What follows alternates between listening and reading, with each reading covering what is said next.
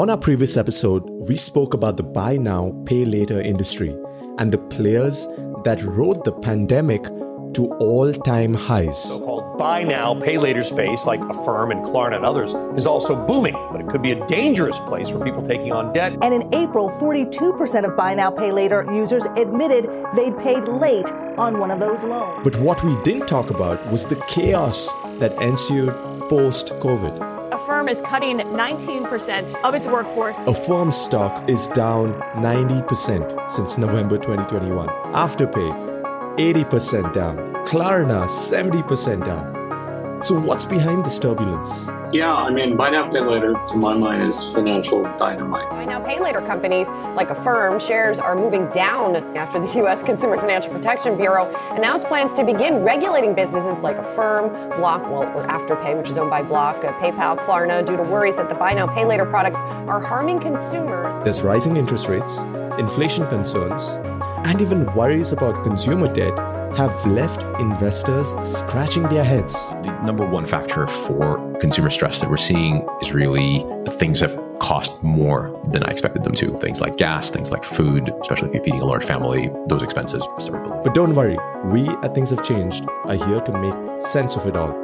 A total of $24 billion was loaned out in 2021 through these types of companies. And so we are seeing uh, them decline. So, in this episode, we'll explore the challenges facing the BNPL industry and how it's adapting to the economic storm. That said, Affirm isn't giving credit as freely as it did a couple years ago. We'll also discuss the importance of responsible spending and share some tips to ensure you're making informed decisions when using buy now, pay later services. Well, we want to ensure that while there is competition and while there is innovation, that the harmful effects of poor marketing practices and poor lending practices don't impact, particularly on vulnerable communities.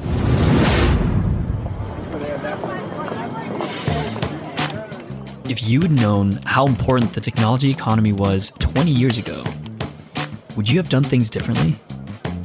The internet, cell phones, the cloud, and data. Things have changed. We're here to talk about it. Hi, I'm Jed. Hi, I'm Shikhar. Welcome to Things Have Changed, your new economics and technology podcast.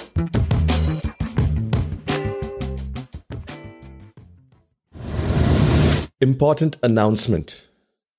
If you're part of any company, any public company right now, and you want your stock to like double the next day, just scream AI like 100 times on any call on CNBC, and that's how you get it. It's the new thing, dude. It's the new flame. It's the new That's wave. what gets people going. Yeah. it's provocative. Jim Cramer hears about it. If he hears you say AI, bye, bye, bye, dude. Bye, a bye, bye, bye. you know what's not bye, bye, bye right now, though? BNPL. Man, if Wow. AI is trending in one direction, BNPL companies are going the other. It's it's well, a kind of great segue, dude. great segue. I, I was I was just making it up as I was going. you know, your Affirms, your Klarna, Square buying Afterpay. It was just the hottest thing in in tech after blockchain, right? And it's gone It's a the big way. thing to say. It's a big thing to say. yeah, yeah, yeah, yeah. And it really got hammered. I mean, all those companies that I mentioned are down like 70 to 80% since the pandemic. So, like, since 2022, right? 75, 80% drawdowns are staggering. But like, you can't really ignore, you know, how they all rose so quickly during the pandemic. You know, like this fall from grace is because they were just experiencing a shit ton of growth um, in 2020 when the pandemic hit. And just to give you a little background on that, if you didn't remember, we started buying a ton more stuff online. You start ordering on Amazon like crazy. You start buying more products. Um, companies like Affirm, Afterpay, and Klarna, you know, the BNPL industry enjoyed a great lift, you know, up because during this time when we were going to e-commerce, also um, the trend of BNPL as a form of payment was just, you know, destroying roofs all over the place. So that's why, like, looking at these huge declines in the recent quarter seems a little more believable because of that insane growth. Maybe things are just getting back to valuation, right? But you know, why? Why are these things happening in in the current quarter? I mean, we've blamed this shit for the past two years when it started happening post pandemic, um, when rates were rising. Yep. Right. Jay crazy, Powell. crazy time. We we lightly spoke about its effects at traditional financial institutions who, you know, make money off of these margins from the federal funds rate, right? And the interesting thing about how these the rise in the interest rates are affecting the BNPL industry is because of the structure of business, dude. It's just the way the way they they run their loans, right? They are not inherently a capital intensive company, right? They don't have a lot of cash to put down on these actual loans that they're making to these customers. Because if you remember, we explained in the previous episode um, how these BNPL companies work. They pay the merchants that they work with ahead of time, right? So where do they get all this money? They themselves have to borrow as well. Oh, so okay, I, I get it now. They are borrowing themselves and then lending. So if then your interest rates increase, they are borrowing at a higher rate and they have to still somehow lend that. Right? So yeah, they're probably getting squeezed on both sides because consumers are not spending as much and rates are higher. So they're borrowing at higher rates and lending it to fewer customers. Jeez crazy stuff happening in the industry right now. Like any, you know, corporation that borrows a ton of money, when the rates rise, you just have problems on that front as well on financing your business. So, you know, for these BNPL lenders, getting that squeeze for them is enough for the slowdown that's happening right now in the markets. And it's kind of like, for me, it's been a good enough explanation of why this industry is experiencing some some downfalls. But that's not the only thing that's going on in this industry. I mean, if you're paying attention, paying attention to like fintech kind of stuff and regulation, um, that's one thing again that's hitting this space so hard, dude. Because regulators are starting to go, hold on, just like um, how they had to regulate these financial um, financial companies, you know, at, a post 2008 world. This is again a new product that's gaining a lot of traction that's hitting a lot of consumers' pockets, right? So the government gets involved naturally. And I feel like that's another reason of why we're seeing kind of a slowdown in this space because we have an increase of interest from the government to regulate this industry. Everyone was able to use this method to pay for certain items, uh, high cost items, expensive items. And ultimately, when you look at it, this business can be quite risky in the sense risky lending or providing risky loans, right? When you, when you break it down to what's actually the core of this business. So it's no wonder that, you know, there's, they've seen some regulatory scrutiny because in many ways there's a risk of overspending here. And also they target consumers because yeah, that's how they increase the revenue that they generate. Yeah, I know. And these examples that are coming out today are what's causing the players in the space to go, hold on, we got to relook at the way we're actually approving customers. We got to relook at the risk profiles. Um, you know, it's it's a chance to rethink how they do business. Um, and one of the things that was interesting, at least when we both did this process of like, we both, me and Shikhar both have experienced BNPL schemes, right? We've used it for one reason or the other. And one of the things that come along with this is that um, you don't realize that if you don't clear the payments, there is a risk to the consumer, right? You irresponsible spending is what we called it in in the first episode, and um, this is kind of the risk that regulators are out there to try to protect you from, just like how they try to protect you from banks, right? Having um, your deposits in a place and having insurance for that kind of thing. This is what's going to happen in in the next few years, I believe. They're going to target like responsibility in this space for companies to step up and um, maybe do some credit checks. When we did those things, we didn't have credit checks, right? Yeah. So it's it's a super quick process, dude, and that maybe is you know what's going to end up being such a high risk for regulators to try to remediate. Yeah, and the issue here is there also there were cases of them targeting vulnerable consumers, right, with poor credit scores. So what happens now is, you know, lending is easy. You can give money to whoever you want, you know, to buy whatever product they want. It's the recovery. How are you going to get the money back?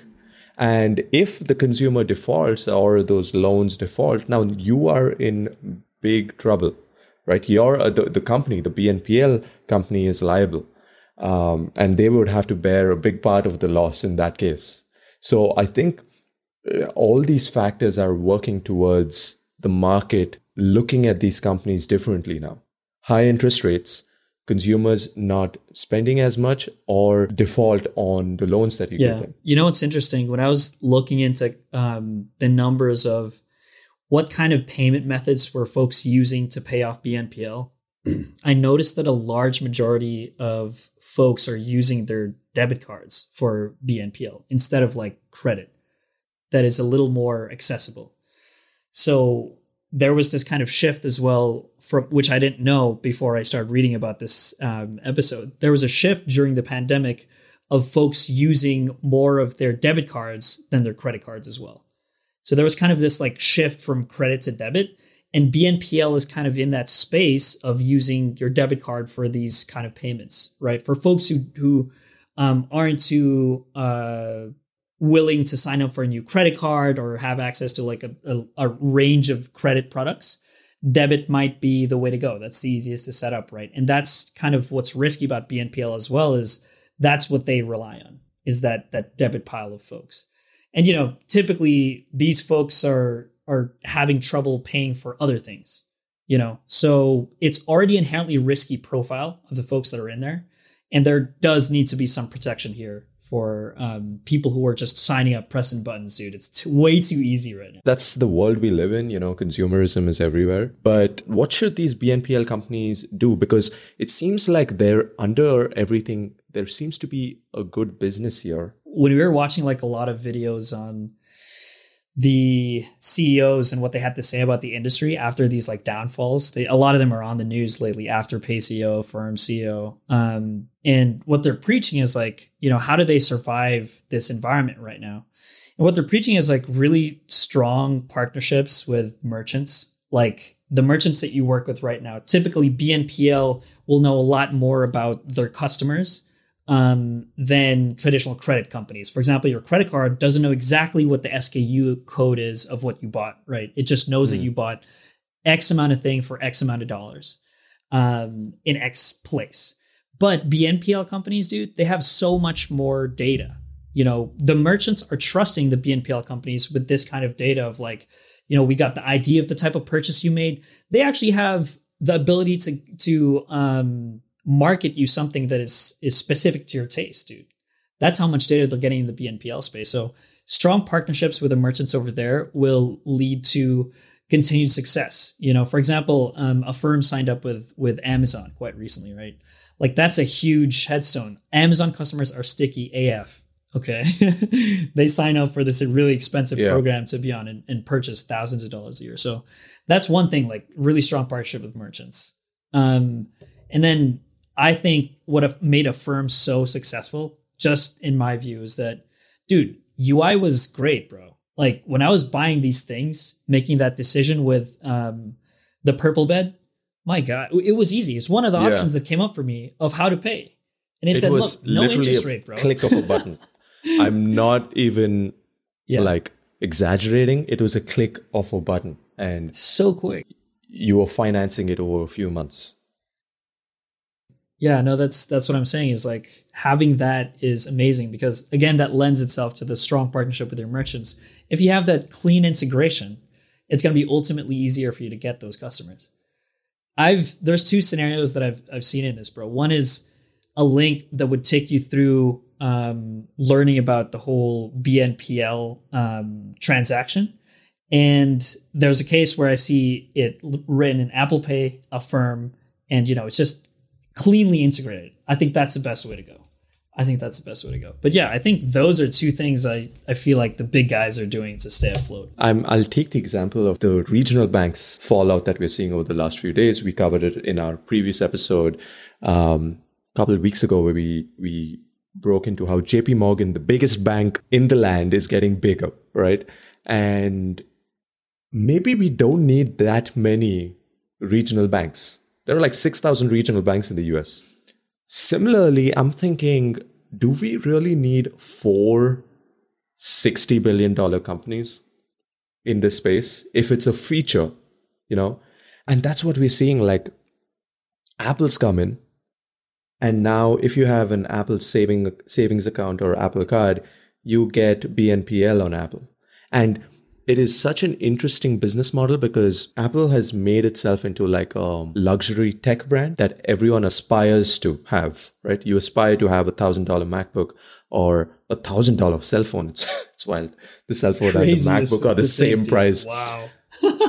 they know a lot about the consumer and are able to maybe use that knowledge, that data, that insight in the back end to lend with low risk of default because Apple just caters to that set of customers. If You're willing to spend a grand on a phone. And so it could just be a feature in Apple's suite of financial products. And we did speak about Apple too in the episode in the episode just a few weeks ago. Another way uh, that I'm thinking this this um, this industry unfolds is maybe they stop lending to everyone right? And they start becoming picky. Because I read some articles where you have these big customers now pulling back. They're like, maybe you don't need this product. Maybe you don't need the fourth sneaker. Maybe you don't need the fourth, uh, third Gucci bag you ordered in the past year, right? So some really interesting um, observations uh, where they ha- BNPL providers have actually had to slow down lending uh, and yes, that's that's hitting their um, growth targets. Yeah, but it's better to implement those tougher credit requirements because then okay, you're not going to be targeted as much by by regulation, right? And also, you kind of firm up your balance sheet uh, to last this this storm.